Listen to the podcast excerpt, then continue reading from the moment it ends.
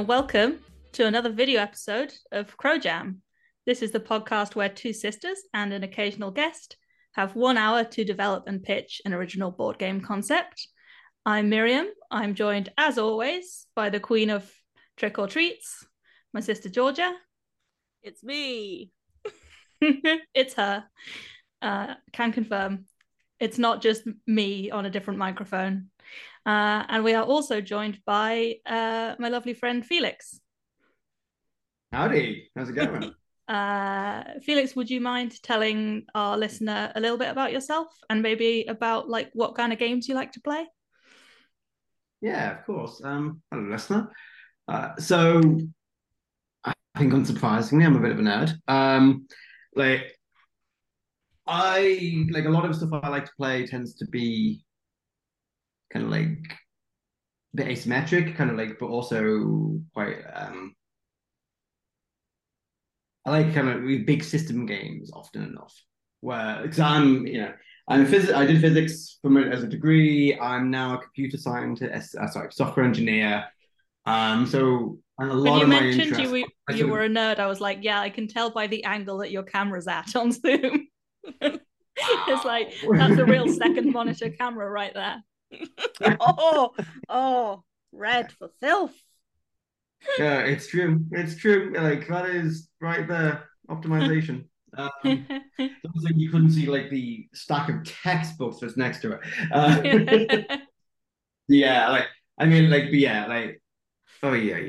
So like a lot of my stuff is a lot of my gaming, I started early doing like Warhammer and the Games Workshop stuff. So I really enjoyed the idea of like lots of moving parts and sort of having to manage it and sort of juggle multiple plates at the same time. That's often quite, something I enjoy. I suppose what might be quite relevant is I have ADHD.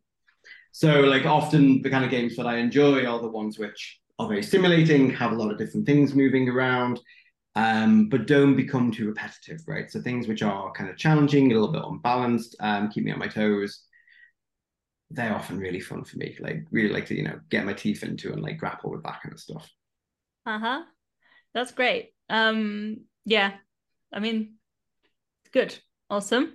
Georgia, what was the little thing that the little crow had in its mouth in your picture? Oh, it was meant to be like a little exclamation mark. But it's not the best. Oh, I see. Okay. I was like, is that an eyeball on a stick? Yeah, he's eating an eyeball on a stick. Look, I got more like, you went, not dark. I went like olive. I thought he was having a martini or something. Oh, a little martini crow. Anyway, what we do on this here podcast, or specifically on the video episodes, is usually our guest brings a one-word prompt as the like jumping off point for our brainstorming. Felix, what is the prompt that you brought us? All right, so prompt I went with was tribes. And what were your sort of initial thoughts about that? So, like I said, like I kind of like thinking around sort of systems and groups and working together. As a lot of my job is often about, bringing people and working together. But it's also something you see a lot. Like I said, I have ADHD, and in the neurodiversity community, it's often something that pops up. So it was the idea of the neurotribe. I think it's an interesting word for me because it could mean a few different things. You've got those groups of people who are like, yeah, we're all the same. It's sort of, it can be a family, but it can also just be like, everyone is one of the type. Mm-hmm. And that can be, a very good thing, right? It can be a place of belonging. It can be a place of values and nurture, but it can also be sometimes hostile, exclusionary, right? A little bit like, ooh, we don't want you here. But there's a flip side to it, which is the idea of, the found family, the village that raises a child, which isn't everyone the same. It's a diverse group. And actually that can be equally a tribe, right? That like probably the understanding of social dynamics is often it's better to have a mix of people, not everyone the same. And so like that was the thing I was playing with, and I really liked the idea of thinking about. And I was thinking, is there a game that you could build that is about understanding difference and celebrating it, and sort of like something that could help? You know, it's almost like is there a game around building empathy and understanding and enabling each other?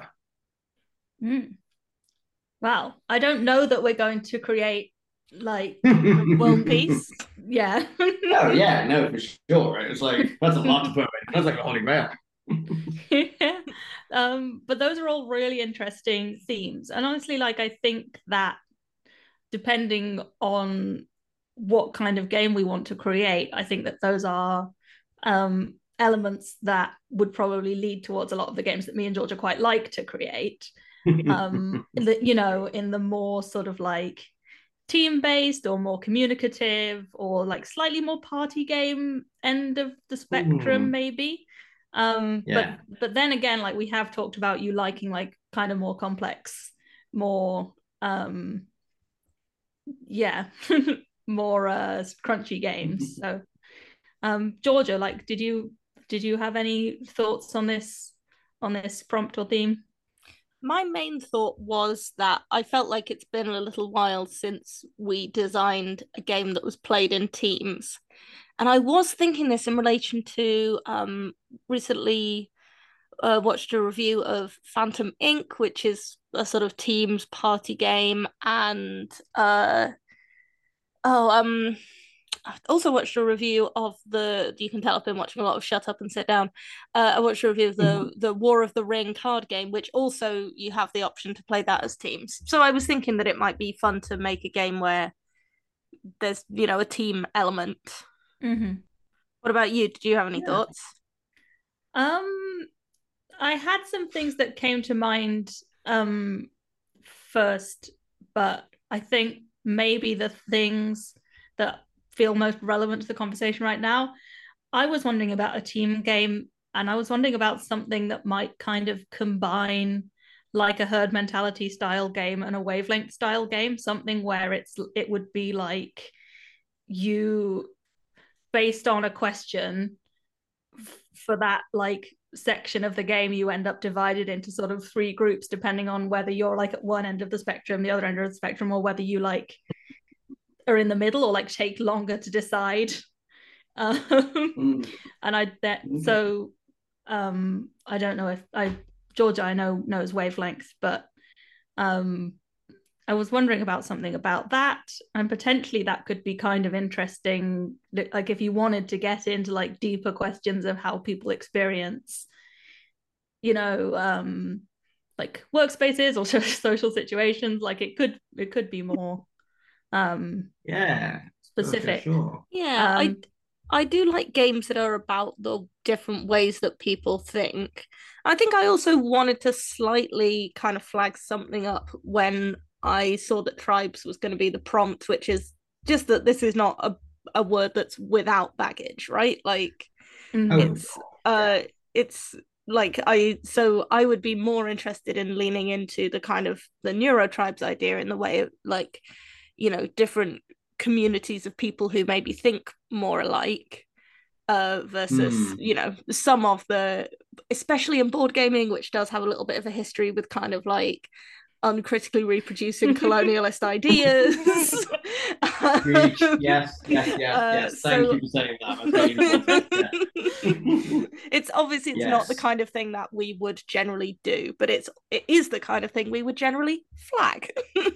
Speaking of flag, the other thing that I have written down in my little notes, and which I guess could end up relating to the sort of games we're talking about, is like something with flags or emblems. I don't know exactly what I was thinking about, but it just struck me as fun that maybe there could be some kind of game that includes, you know, kind of like, God damn it, what's the ology that's flags? Vexillology. Vexillology and you know, like heraldry and like the sort of symbology of like declaring like families and groups, and whether there could be some sort of like kind of creative or like sort of interactive game that includes something about that. I really like that, but what I maybe like that as would be like, it's a team-based game where maybe your first task is to create your team's flag or crest. Mm-hmm. Yeah. So I think that would be really fun. I mean, I like the idea that maybe it could evolve as well. Yeah. Anyway, those were my thoughs. Like it's really, like the idea of evolving is an interesting one actually, because one of the things obviously is things can change, right? And like actually often what united people at some points can be something either it stops being as appealing or it can divide them. Like, you know, conditions can change. Mm. Yeah. Your family can change, you know. Like... Oh, so maybe it's a team-based game where you can change teams. Yeah, exactly. Yeah. Yeah. I'm so that's. This is tricky. So I want to explore a little bit further the idea of a crunchier game with systems. Like, because I mean, I think generally I do lean towards lighter games, more sort of party oriented things. For a start, I think they can be a bit of an easy route on the podcast. You know, it's easier to describe a game where you have to communicate with dance than a game where you have to describe the three different types of victory track. Yeah, okay. But I think I generally shy away from games that are a bit more complex, and maybe I'd like to, you know, to push that a little bit more, to try for something a bit crunchier. Yeah. So there are only so many party games we could make. Well, we haven't found the upper limit yet. But Felix, do you have a favourite sort of slightly more heavyweight game? Ooh. That's a hard choice, right? Played Viticulture recently. Very much enjoyed that. I think, you know, that has a certain appeal to my sort of work background as well, but like the idea of something with flow. Yeah, Viticulture. Oh yeah. You know it. I do know it. Yeah, yeah. Some games where I think it's a bit like Agricola, right? That idea of task management, sort of getting things done, but finding the balance of producing more versus getting things done. That's quite a common theme for me. Yeah. So I'll tell you what, task management and getting really things. Always say like that. It's like. Well, I was kind of thinking a bit about like, sort of having talked about your own like diagnosed neurodiversity. It's not like let's say I'm not a person with a diagnosis, but I'm a person who sees some characteristics in myself. Yeah. And you know what? Task management and getting things done, that's like a challenge that I deal with every day. Exactly. Yeah, maybe this is why I like the idea of doing it, because I actually get to do it for once, right? Maybe it's simulating the things I struggle with in life. Kind of appeals. But it did kind of make me think, like, what about an idea that was kind of about, like, your focus as a resource or something like that? You know, like actually being able to dedicate sort of in-game resource to something in a way that symbolizes your ability to be engaged with something or get something done. Yeah, absolutely. Like the executive function, right? Yeah. Like, how many spoons do you have in a day? How do you spend them? Yeah. How would it be possible to make that into a competitive game? That I guess what's the question that I'm asking? A competitive game that's not excessively like sort of soloist, if you know what I mean, like people talk about a competitive game but where you're mostly only kind of doing your own thing. So this is my big beef with Wingspan.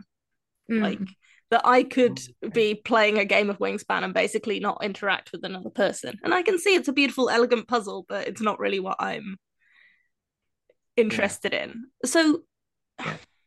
Go ahead.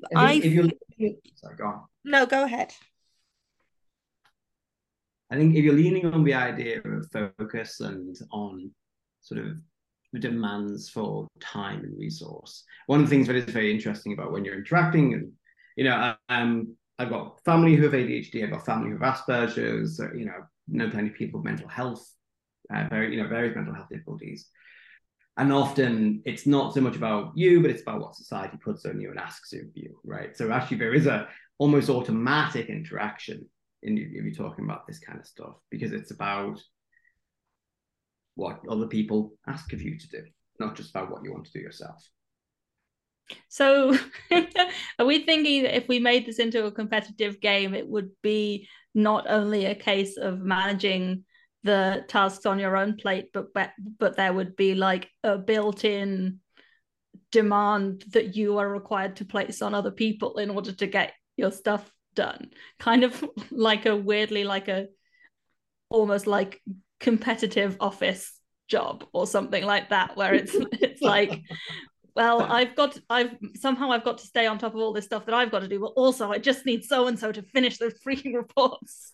So I mean, I had a kind of idea about this. I'm starting the timer, by the way. But I can't decide if I like this idea or if I actually think it's kind of like problematic. Kind of like a one versus many asymmetrical game where the one just wants to complete a simple task and the many want to do a lot of other things.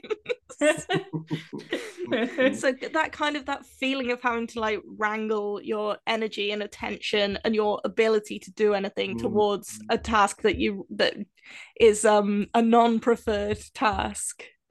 But I don't. Yeah, I feel so like each player in this scenario is representing sort of a different kind of potentially. I don't know. I feel like I feel like I actually want to slam the brakes on that idea, because I feel like it will end up being kind of overly simplistic and not really achieve what I would want to achieve with a game about, you know, being different. Yeah. Could you bring in something a bit more team-based though? Like bringing it back to that idea of finding common cause and finding a group of people around you. Could it be sometimes you got to ask some, you know, sometimes you have to ask something from other people. That's not a bad thing, but about finding a balance maybe? I really like that expression, common cause. I think I've maybe pitched something like this on the podcast before, but a team-based game where you don't know who you're in a team with. So maybe you have like a few, you might even be in multiple teams with multiple people where you have a few common objectives. Like a hidden role sort of a thing going on. Yeah, somewhere between a hidden role game and like a sort of Euro game, sort of resource management type game where you have, there's maybe like two types of victory track that would represent victory for you, but then everyone's got like slightly different victory conditions, but you would win as a team. So like anyone who had the such and such anyone who had most sheep as a win condition wins if you get the sheep engine online. But you know, there's multiple engines, multiple demands. Sheep shed then? yeah so it would are we sheep sharers in this situation? I'm remembering, is it what's the zombie game, something Winter, Dead of Winter? Yes. Has that, like, I mean that has like a trade of mechanic, doesn't it? But that, yeah, it's kind of like multiple different like objectives you've got. But there could be a sort of, not exactly a traitor mechanic, but there could be like,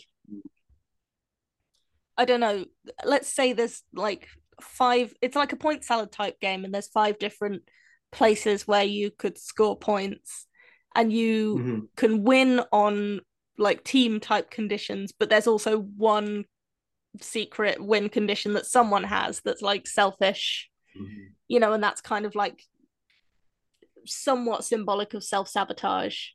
But I feel like I don't want this to be about not being able to concentrate on something so much as being abstracted away from that in some way. Mm-hmm. Mm-hmm. I don't know if that makes sense. Yeah, no, it does. The idea makes think. So to try and talk through, I guess, what I'm imagining, it would be like on the surface, if you weren't looking behind anyone's screen or whatever, it would sort of have the functions of kind of like a cooperative game, in the sense that the things that you all do kind of like work with common, you have like common resource pools or common like engines that are shared. I describe it as like semi-cooperative, but not everyone can win. Mm-hmm. So you're playing, it's exactly as you say, Miriam, like you're playing it as if it's a cooperative game, but each of you has a pair of possible win conditions, a pair of a type of thing that would score you double points at the end, let's say. And then, but you don't know who else also has that on their card. So you'll be like collaborating with some people and not with others. And because but you wouldn't know if you see. So it's not like you win as a team if the like sheep team threshold of sheep is met. It's more like everybody does have their individual score, but it's based on a combination of different elements. Yes. So there is only one winner who has the highest score in most. Oh, see, I was seeing that there would be a team victory at the end. I just don't know exactly how that would be expressed. But yeah, what I was seeing is like everyone would play it as if it was a cooperative game, but knowing that they had private objectives. But you would share your private objective with at least one other person. But you just don't know who that is. But you could lie about it. So in that scenario, it's not necessarily points based. It's just trying to get to a particular card. What it says on So in theory, everyone could meet one objective if they're not like all about the exact same thing. Yeah, so you'd probably need like a tiebreakery thing, maybe. Yeah. Or it could be like, I mean, a game that maybe does this to some extent is the like Ankh-Morpork Discworld game, in the sense that you can share some elements of your goal with what somebody else wants, right? And then, but the way that you win if you're chrysophase is if as soon as you get 50 coins, like that, or like at the end of your turn you have 50 coins. That's you say that you can win. Does what I'm saying make sense? Yes, it does. The other thing that I was kind of thinking about, and the thing that slightly prompted this jump off for me, was the idea that you might not exactly shift teams, but the reason why you would have multiple possible objectives is that you might say, let's say the three of us are playing a game and I have one objective in common with each of you. Like Felix might start to collect sheep. And I look at my card and I'm like, oh, I've got, having like 20 sheep on the board is a win condition for me. I'll start working towards that. And then at the same time, Miriam is like spinning wool. And I have a look and I think, actually, she's spinning wool pretty quickly. And I only need 5 wool to be on the winning team. So I'm shifting over to wool production. And I'm just like, aha, both these suckers are making sheep for my wool machine. So like the things that one player might be doing might like feed into, like when a Euro game is really working and you kind of you're spinning up like a system. So it would and we would be communicating and being pretty straightforward, like, oh well, I'm gonna place a sheep this turn, we want to produce jumpers, like that's our overall objective. But secretly your objective is like sheep oriented and Miriam's objective is wool oriented, and jumpers Even though we're all talking about jumpers because we think someone might have a jumpers objective, it's actually not relevant to any of us. Go on. No, you go. So I was going to say, what I love about this idea is that it's actually just playing off real social dynamics, right? Of like, I've got a thing I want to achieve, you've got a thing you want to achieve. I don't want to tell you what it is, but we're going to kind of work something out and hope that it's about right. Yeah. Yeah. I think, I mean, I hate to point out the obvious flaw in the sheep wool jumpers, but you truly cannot make jumpers without wool, nor wool without sheep. So it yes, does but what you're forgetting is you can't make sheep without jumpers. They get cold. Yes, you're right. It's precise. Yeah, I wasn't thinking of exactly that. You know, something more interconnected than linear. But I was trying to give an example that was, you know, simple enough that I could explain it off the dome. No, I know. I mean, I definitely got that. I'm just wondering how easy it would be to come up with those things unless we went quite abstract. Well, you know what? I was sort of thinking, would it be interesting? I'll tell you what, it wouldn't be interesting for making a podcast. But would it be interesting? Like, I've never seen a Euro game that doesn't really have a theme. So, you know, it's very game. Like agricultural, industrial, trains. And what if it was just like the cubes, three types of Euro games? Pink, like. You know, I sort of I do sort of enjoy that, and it means that the kind of like process chains themselves could be quite abstract as well. Like, it wouldn't necessarily need to be that, like, you know, you know, spheres can always become discs, or cylinders can always become, I don't know, hollow cylinders. Just, it could be like even the way that those chains happen could be sort of randomized. Yeah. Or you could have like reciprocal ones, like it's as easy to turn a cylinder into a sphere as it is to turn a sphere into a cylinder, but you need, you know, 3 pyramids to make a cube. Like, I guess a game which sort of has this, and I would hesitate to call it a Euro game, mostly because I don't know what that means, but it doesn't mean anything. Gizmos, which I played a little while ago, has a little like your resources are just like red, blue, yellow or black marbles, and your gizmos are like very abstract as well. But it definitely didn't have this kind of like hidden objective style situation. I think that's quite fun. You're right that it's not very interesting to make a podcast on. But in a way, I feel like there's kind of an interesting challenge to it. So when I think about this kind of crunchy engine building, I say Eurogame, and I know what I mean by that. But as I've said before in the podcast, all it really means is a game with a points track around the outside of the board. But like, what I think about is like, you know, your early turns are pretty slow and you're kind of like, oh, I can take one cube or one cylinder, but at some point you get to trade in a certain number of your cylinders for an upgrade on the cylinder track that means now whenever you take one cylinder you take 2 cubes. And so on. Like you say, building the engine. Yeah, sorry, go on. Go, you talk, Felix. No, I was just agreeing with you. Go. Thank you. So yeah, I feel like you could, you know, start having systems like that work for everyone, so everyone can choose how to spend their resource, and maybe you start with like a particular affinity for a certain kind of resource, or like a power that, you know, everyone could start with a sort of modifier where it's like, oh, anytime you take a cylinder, take one extra cylinder. So that encourages you to spec into cylinders early, but that doesn't necessarily mean that on your secret objective, having loads of cylinders on the board might not be good for you.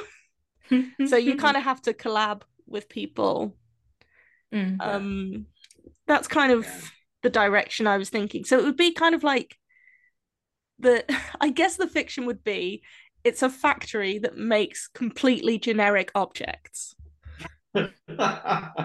Sorry, Georgia, a completely generic object is a green, slightly beveled cube. Oh, yeah. God, what is that from? I'm not telling you. It's a Homestuck thing. I think I did know that. I mean, we only make, we're allowed one Homestuck reference on this podcast per year. So we're probably well over. Yeah, I think we probably are. But to be fair, not all of them are intentional. I like this. Basically, it's becoming a theme of we are a factory making generic game parts. Oh my god! Yes, that is what we are. We're a factory that manufactures game parts, and like the most complicated type of game part we make is a meeple. So that would be, you know, like you need several different types of part to manufacture a little guy, but then once you do manufacture a little guy, that's like a production multiplier because he starts working in the factory.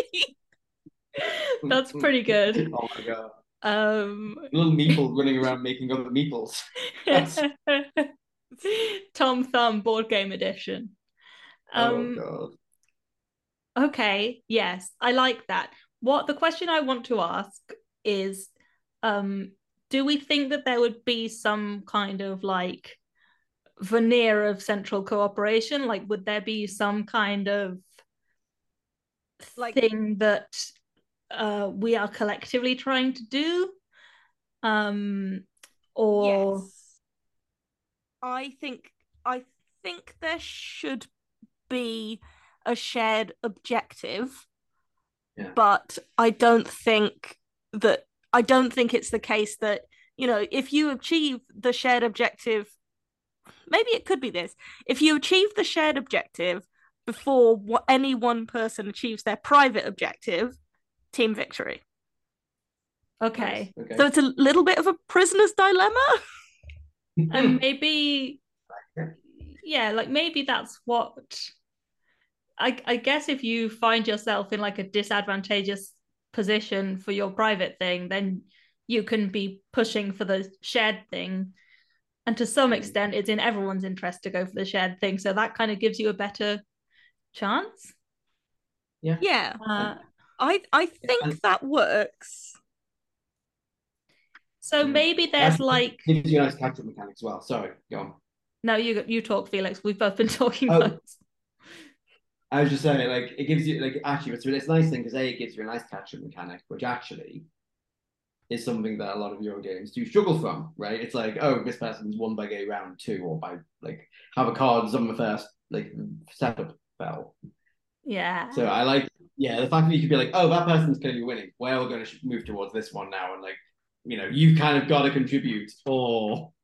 I think that maybe it would be that there's just kind of, like, a set output that we have to meet in order to win together. You know, it might be randomized, or it might be just like a preset thing where it's like, well, we need to have made 4 meeples and 6 hexagonal tiles. Could do like you could do a game. What is it that I'm trying to say? Like, completely spaced. Sorry. Oh, like, so you could do like a difficulty modifier by having them as like KPIs, you know, key performance indicators for those of us who have managers. And so you could have like, I regret to inform you, I have a manager, but I don't think KPI. He's not the kind of guy who would set a KPI. You have key performance indicators there, or it's board games taught. Coffee's made. You got to get these numbers up. These are rookie numbers. To be fair, that is kind of the vibe. So you do have KPIs. Not... They just haven't been properly communicated. They've been communicated. Sell more games. Sell more memberships. Sell more beer. So you could... like for a 1 level difficulty game, you just have 1 objective, you know, be producing 4 meeples per turn, for example. So like get the engine online to the point where it's spitting out X meeples per turn, or you could have, you know, like some, you could then add additional modifiers to make it more difficult. Or you could just have like different difficulty levels. So, you know, it's like you win the game when you produce 4, or you win the game when you produce, you know, 8 different types of component or something like that. Yeah. Okay. Now, this is the part that I'm dreading slightly, but I think we might need to get into a little bit of how does it work? Yes. Okay. I do agree that I've been dreading it. Because I sort of feel like I like to imagine that yeah, like some of the kind of like the production steps would be things that would like maybe come through during the game. Like maybe there's cards in a deck that tell you like, okay, like two cylinders can become one tile, or that kind of thing. Okay, so those could be like, in another type of game you might call those recipes, right? And you could unlock them. Mm-hmm. Maybe, do we want to make this more kooky and abstract, where it's like, okay, cylinders can become cubes, anything can become anything? Or do we want to make it a bit more concrete in the like maybe there's like 3 types of material that come in, you know? It would be like wood, paperboard, and molded plastic, and those can be different things. I have an opinion on this, but I'm not going to express it straight away. I want to ask what you guys think. I like the kookier version more, I think, but I do feel like it's going to be slightly trickier for us to actually pass out on the podcast. That's what about you, Felix? I also agree. I think I do like the idea of just arbitrary game objects turning to other arbitrary game objects. But yeah, that's I don't know. What about you? I also like the most abstract version, and I think we can pass it out on the podcast. I think we can talk it through. Even though it's probably not going to be our most scintillating audio yet, but I think it could. So your idea, Miriam, about there maybe being a deck of cards that would maybe show a particular production recipe is what would make that work. So you would have kind of like basic systems that would come online that would allow you to produce different shapes. So I guess you would have probably what I would call like simple shapes, medium shapes, complex shapes, and then like perhaps one maximally complex shape that, if we're sticking with the board game manufacturer theme, is maybe a completed board game and would look like a little box. So what I think would happen would be that everyone would start out with some kind of ability that gives them an affinity with one of the simple shapes, and they can start to do things that spin up the production of simple shapes. And then at some point, through some combination of action, you unlock your first recipe or system, and you socket that into the board. So it's a card, and you just put it in a set location, and that card now says cube plus pyramid equals a more complex shape, a mid-complexity shape.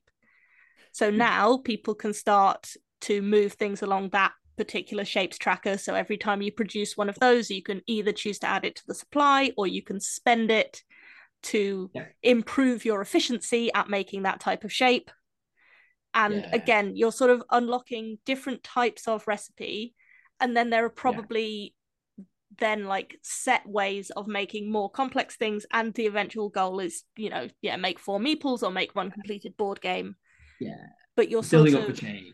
It's a sort of production chains type thing, but it's got this element of randomization that means that you're not always doing the same thing every time. And crucially, your win condition could be to do with the production of a simple shape.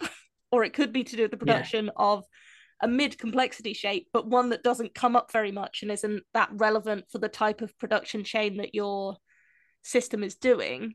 So, you know, do you run the risk of then pursuing that, because that will expose you as probably trying to pursue an individual victory and tip other people off? Or do you just work towards the collaborative victory? And it is likely that you share a victory condition with at least one other person. Yeah. I wonder whether maybe every round or every turn or something, there would be kind of like a resource in step. Maybe this would be a separate deck where it kind of tells you, like, this is how much stuff you've got, and perhaps you have to choose, like, maybe as a group, like, okay, do we want this amount of stuff to be like 6 cubes, or do we want it to be like 2 hexagons and a cylinder?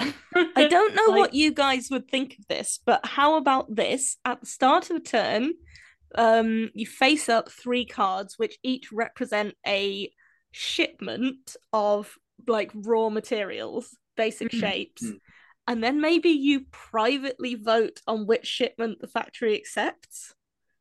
Okay. So there's, like, a secret voting mechanic of some kind, where everyone picks, you know, shipment 1, shipment 2, or shipment 3, and then that way people can either try and pursue, again, the set goals of the factory towards the shared victory, or they can try and get the raw materials that are going to contribute to their private thing.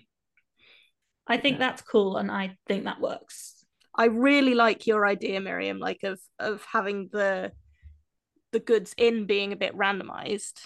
So then you kind of have to make do with the odd things you've been given. And I also think you could get, thinking about these recipes, like I described one where it was kind of like thing 1 plus thing 2 equals thing 3. But I think you could also get one that just lets you, like, freely change thing 1 into thing 2. Yeah, you definitely want, and vice versa, like conversion. Trading. Yeah. And maybe so those could be abilities that you gain as individuals. So that would make it more of a co-op game. Yeah, sort of like there are some individual abilities, and then the ones that get socketed into the board might be like more almost like processes. Yeah, and ones like, as a rule, they'd probably be more ones that are like specifically related to achieving the group objective, or like putting them in the board would basically have them be in your factory, kind of like they're like plant, right? they're your processes, they're your like special machines, and then you also have like personal abilities, which I guess would be like your factory job, like, oh me, I'm a sphere cuber, like Yeah, I think the fact that having individuals being able to do particular things well, and I think the idea of them being able to benefit from people using their ability. Yeah, and so it can either be, are we doing this for the good of the group, or is it benefiting them individually? And maybe it's a bit of both.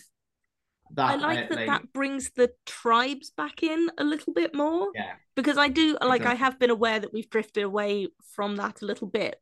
But I don't think we've abandoned it completely. No, definitely. What do we think about having a mechanism by which you could use someone else's ability? Like, I'm not sure how you would do that, but maybe it would be something like you could pay someone an amount of resource, and in exchange you would get to use their ability that turn or something. Yeah. Does that make it more competitive and less cooperative? I think, but it's kind of a hybrid. Sense, but I don't know. I guess, like, I'd like to voice that I don't know if that's necessary. Like, I don't know that. I don't think it would make it too complicated. But, like, at least in the way I'm imagining this game, somebody using their ability to, like, change 4 cubes into 4 spheres.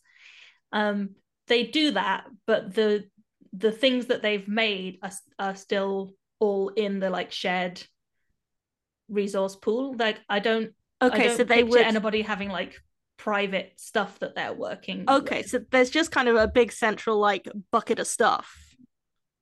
Not necessarily bucket of stuff, but I've already drawn a bucket. It's an interesting one. Like how, like I guess that's the question of how, what are those objectives going to look like if it's just we've got a shared pool of stuff and then someone wants to achieve something themselves. How do you benefit? How do you drive that? I do have some possible thoughts about this, because Miriam is right. It shouldn't be for the actual like shared resources that are being produced in the factory. You should have, I think, a pretty clearly defined like resource track, which shows where you are in the production process with it. You know, does the action produce 1, 2, 5?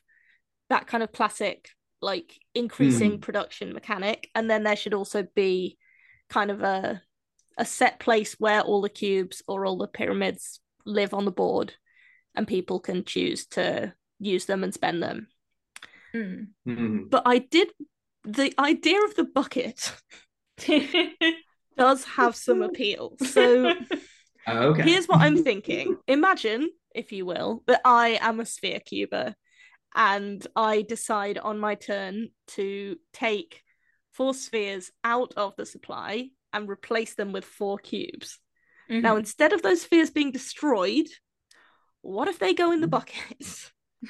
And there's like a, you know, a sort of a rejects bin in the factory that anyone could draw from, but there's some kind of, either there's like a gameplay penalty or there's a social penalty where everyone kind of sees like, oh, you're drawing from the bin, huh? Like, you're not working towards our shared objective. Well, I mean, I suppose that you could justify drawing from the shared bin. Like, this game could end up with a scenario where it's like you just don't have the process you need to like advance the shared objective. At least I think that's possible. Yeah, I think that's definitely possible. Yeah, I think I agree that it should probably be, if you're going to do that, it should be a cost, right? Yeah, I think it would be something like drawing from the bin uses your whole turn or something. So you don't get to do anything that improves the state of the factory. You just gain some resource that is in, you know, not in high supply.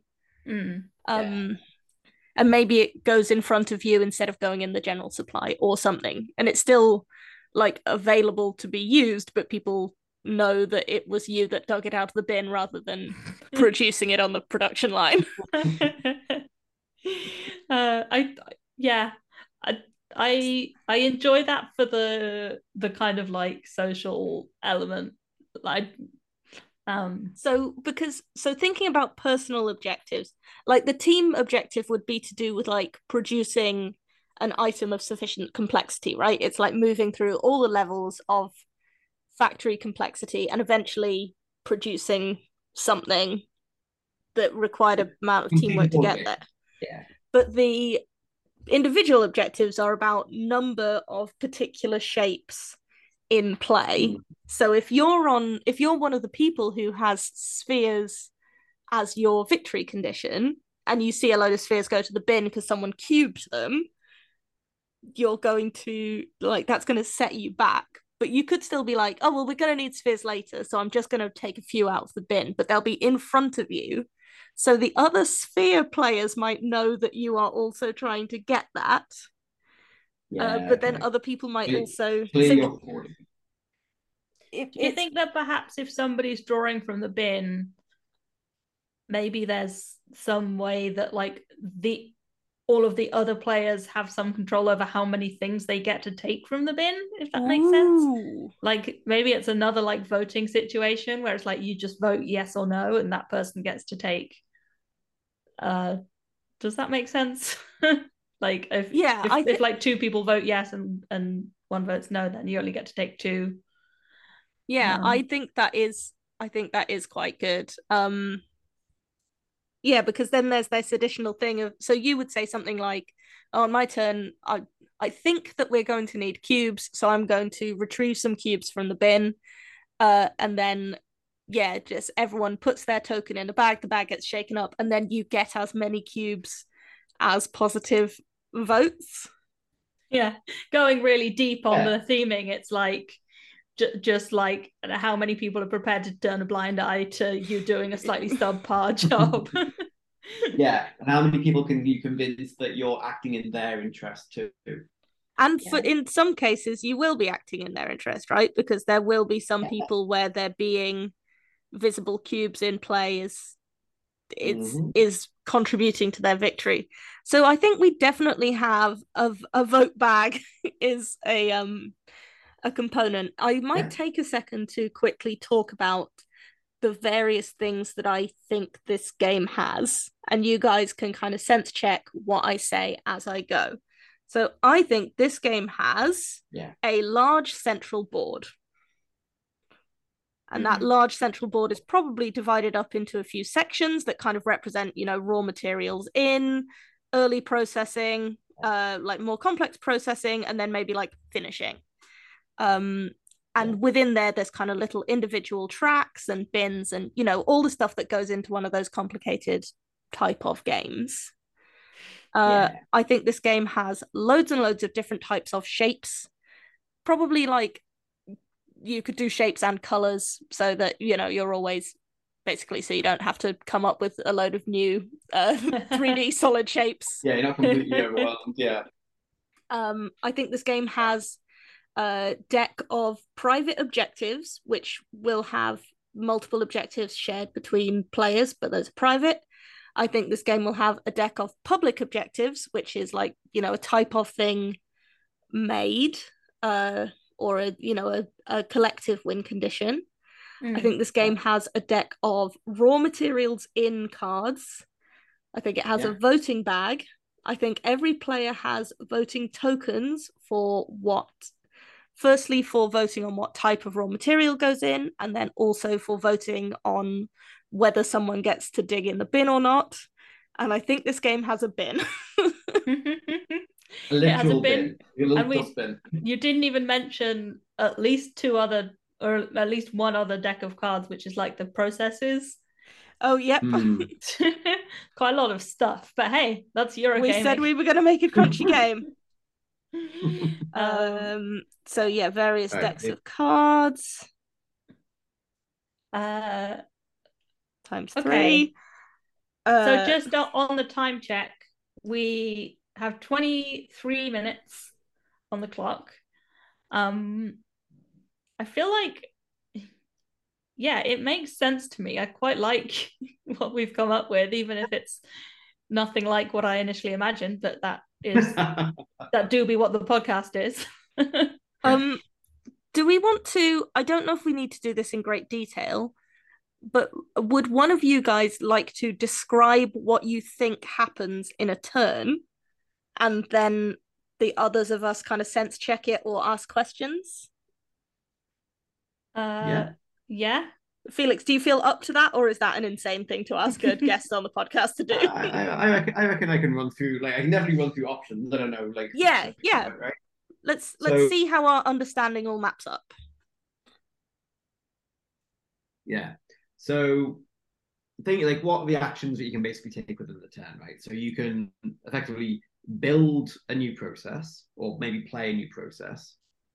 You can use that process to convert tokens into different tokens.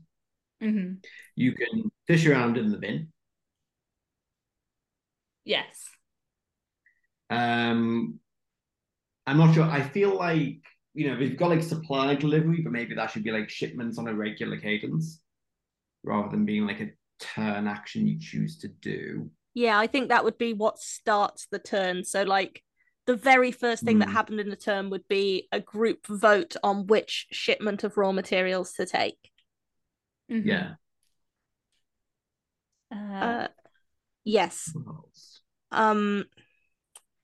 So perhaps this may be a question where we want to decide, like, does each person get only one action on their turn, or are there like action points that you can spend on, like changing processes in the factory, using processes. Is using processes free? Are your own processes free and ones in the factory cost actions, or vice versa? Ooh, these are all really interesting questions. I think I like the idea of action points. And I definitely like the idea that you should be able to do your own action or an action that belongs to you as a free action. And then maybe you pay action points depending on like the complexity of the task you want to do. So you could do a 1 difficulty thing 3 times or a 3 difficulty thing 1 time for a cost of 3. Would there be methods by which you could get more action points? So could you discard resources for an additional action point or something like that? I feel like that should itself maybe be a process. Like, yeah. Something you could look at. Oh, yeah. And yeah, maybe that's how... And I think this makes me think that maybe gaining additional processes is something that you would maybe have like a face-up like shop of 3 that you could choose to purchase instead of taking actions. So you could spend your action points. One turn you could spend your action points gaining a new free action or something like that. So that it would be like better for the system later at a slight cost to productivity now. Yeah, sure. Yeah. The build another meeple kind of mechanic. Well, not meeples, because apparently we're building... I don't know, are we building meeples? Or I think we are building meeples.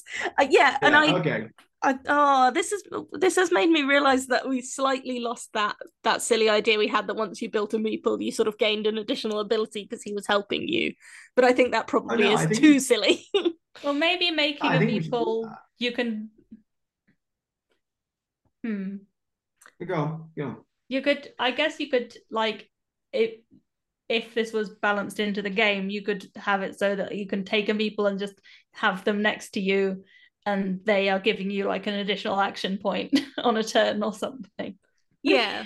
So it might be like at the expense of the team's overall objective, like straight away, you know, if you're trying to build 4 meeples and one of them is working for you. But on the other hand, if he helps you build the next 4 quicker kind of thing.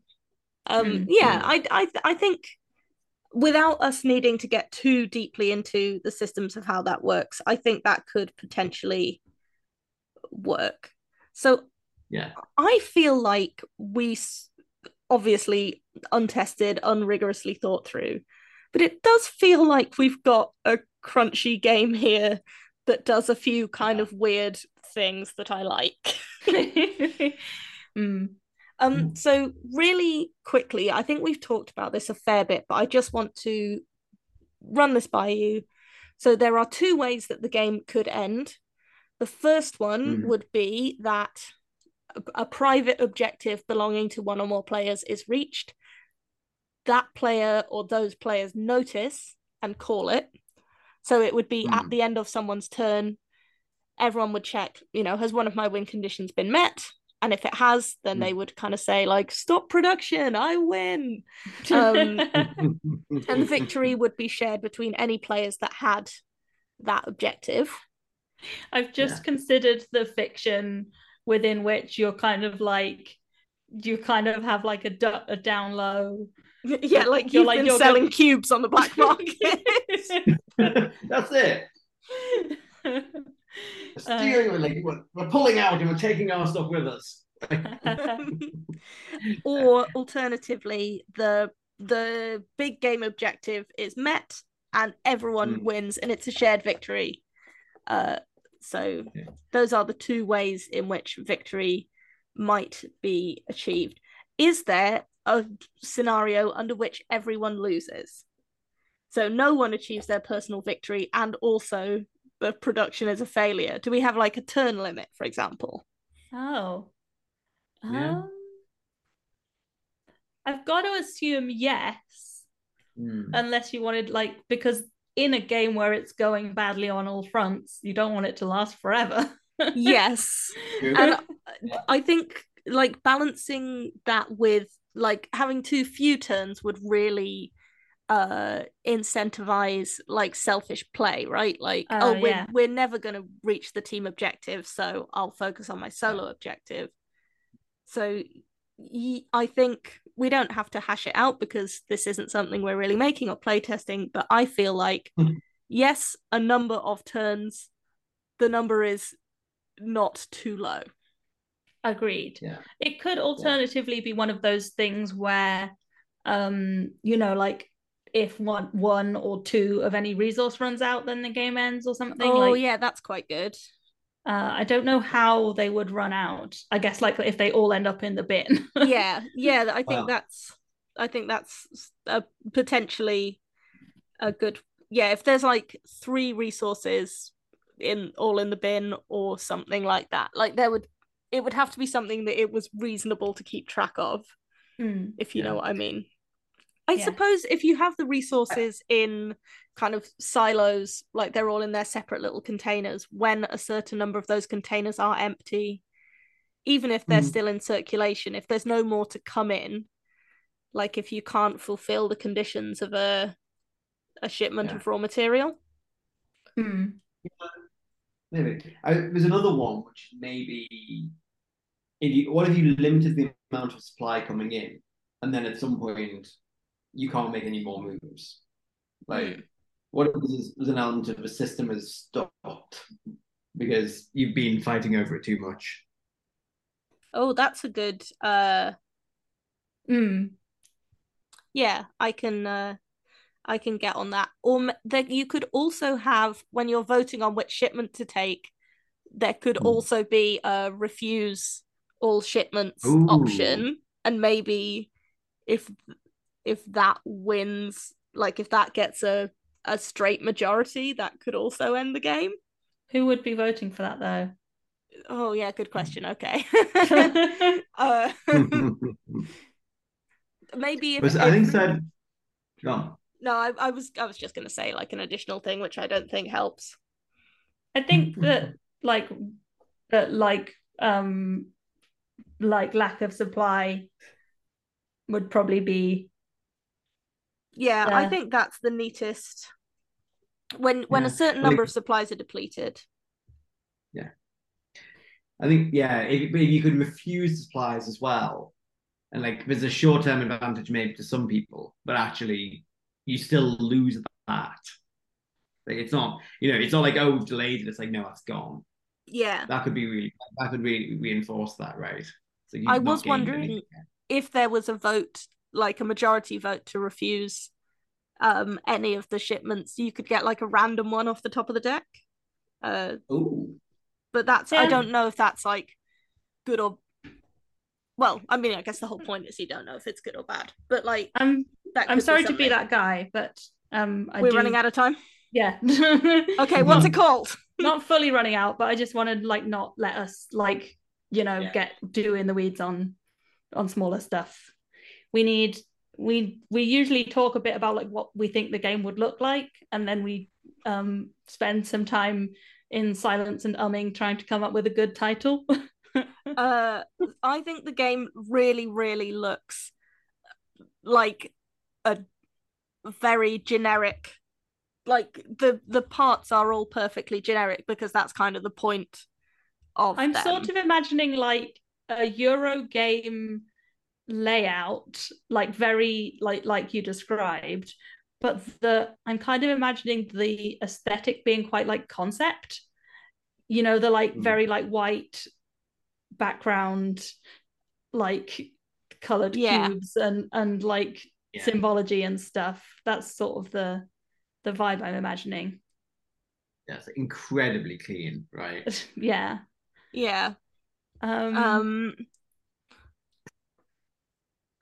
so yes, I totally agree. And the all the pieces are just really, it's this highly simple, stylized. I think the processes would be represented almost diagrammatically, it's just lines and arrows. And yeah, the idea is that this is the factory that makes the games that have all the fiddly little pieces, and all the heavy theming, but the factory itself is like perfectly generic.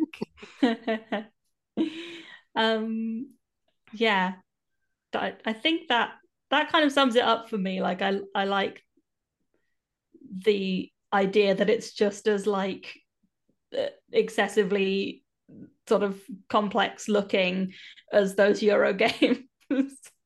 Like which as Quinn says, have you looked at some of this stuff? Sometimes I think we should all be in prison.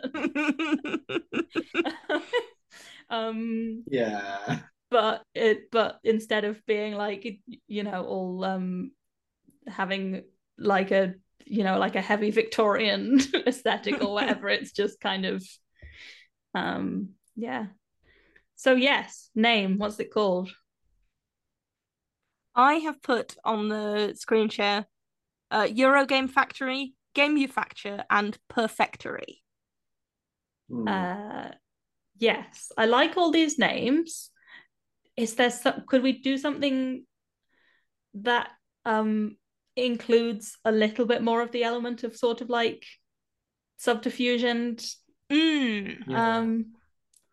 Yeah, I like these names though. Yeah, it's like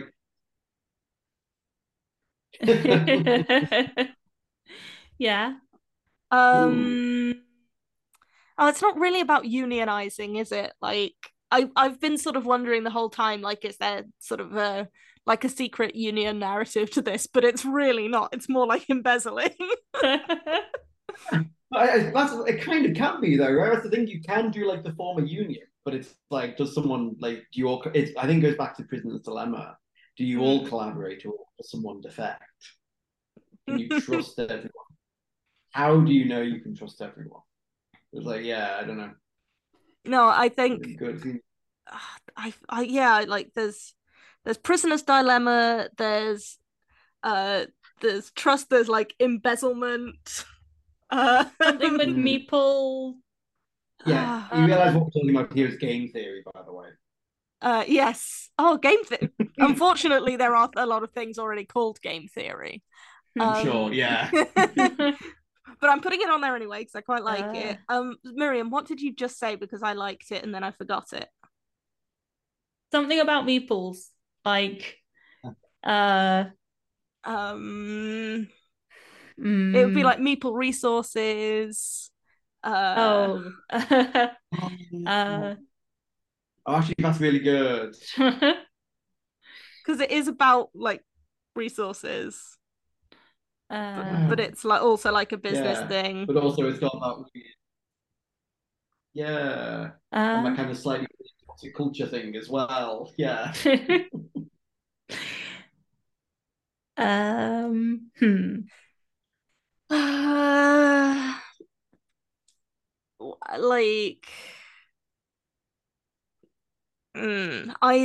don't want to and ah too much. Yeah. If looking at what's on the board, what do I like? I like Eurogame Factory, I like Meeple Resources, and I like Game Theory. Yeah, I think those are the three for me. Maybe it's just Eurogame Factory. I feel like I could make such a fun thumbnail for that. Like it would take like 2 seconds because it would just be like grey Helvetica on a white background, you know, like just. Yeah, you spend no money whatsoever on your marketing, would you? On your branding. I don't know if it's perfect. So I'm definitely open to discussing it a bit more because it doesn't describe like the subterfuge, the like secret teams and stuff. Is like meeples at work. Yeah,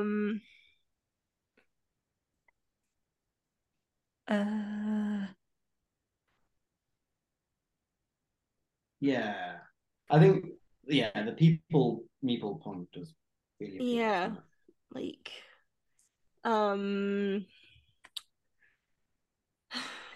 I don't know. I feel like I just keep coming back to Eurogame Factory because I think it's quite a funny name for a Eurogame. But then I don't know how like widely accepted Eurogame is. Like obviously it's used somewhat in the hobby, but like what other words are there for those? Like, what do people call them? Like, hobby also, games. Also, does our game count as a Euro game? Like, I know that... it's got resource tracks! Yeah. But, I mean, I guess it doesn't need to be a Euro game, it just needs to be a game. Yeah, it's a game about making Euro games. Is there something with... I do worry that might still be, like, something people wouldn't get. It's a bit... Maybe it's a joke. Something with component. Component parts. Component parts isn't bad. Some of the parts. More than some of the parts. Ooh. Foreign parts. Parts unknown. Private parts. Unknown assembly component. Required. I think that's actually a single already. Oh, hell is other meatballs. That feels like a tagline for a different game. Right. I liked unknown components. What if it was just component? Like, it's kind of like a little bit of opponent, but yeah, it's a little bit like comrade and a little bit like opponent. I actually really like that. Like, I would happily call it component or unknown components, but kind of styled how I have there, where like the unknown and the S are different from the word component, which would be the kind of focus. I think that might be the one that I like best. Like, but I don't know if I just prefer just component though. So I'm. What is there a prevailing opinion between you guys? I feel like component is more elegant, but actually unknown components will like maybe work better, kind of communicating what it actually is. Yeah. Yeah. Is unknown component? I feel like I know what you mean. I feel like is unknown components a phrase, but I'm just not quite. No, I don't really think it is, but it kind of is like it sounds like one kind of thing. Yeah.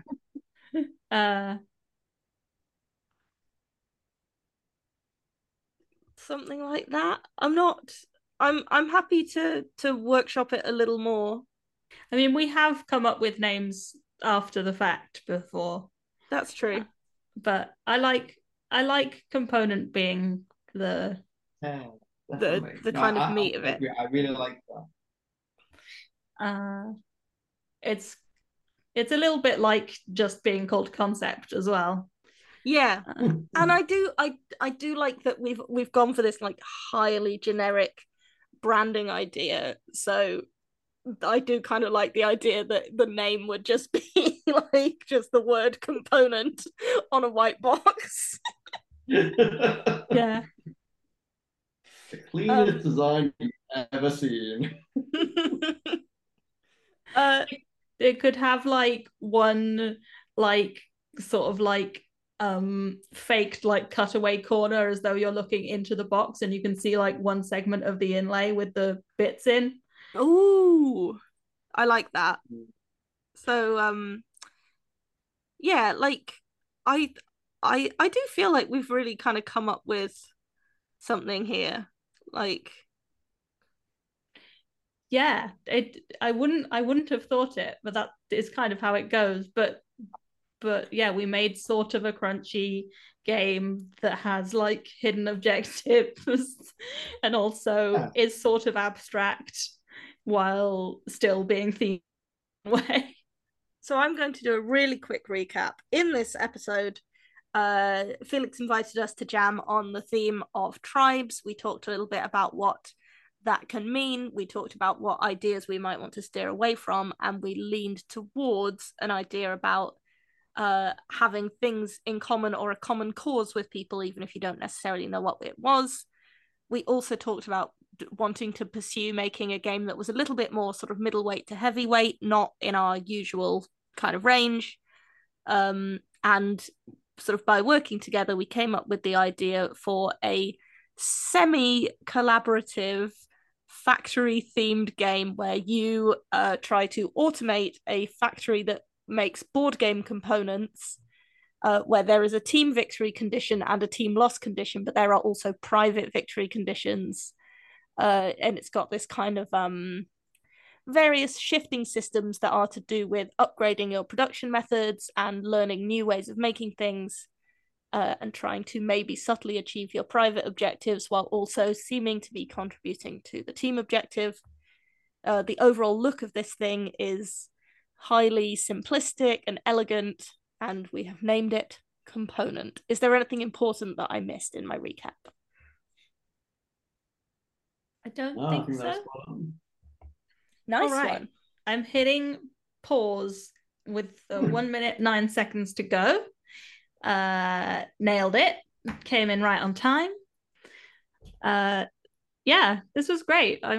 I, as always, quite enamored with the idea that we came up with.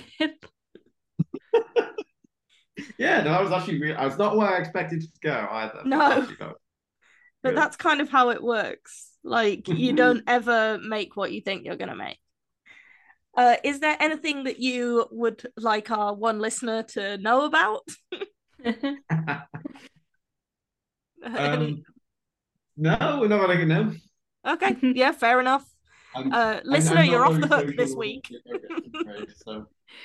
Just don't forget to read up on, go learn about university. Let's go with that. Like, go learn about people and how different people work. That's a good one. So thank you, listener, for tuning in. Thanks so much to Felix for coming along. Thank you, Miriam, for hosting. That was really fun. And yeah, come back next time for more Crow Jam. Ka-ka!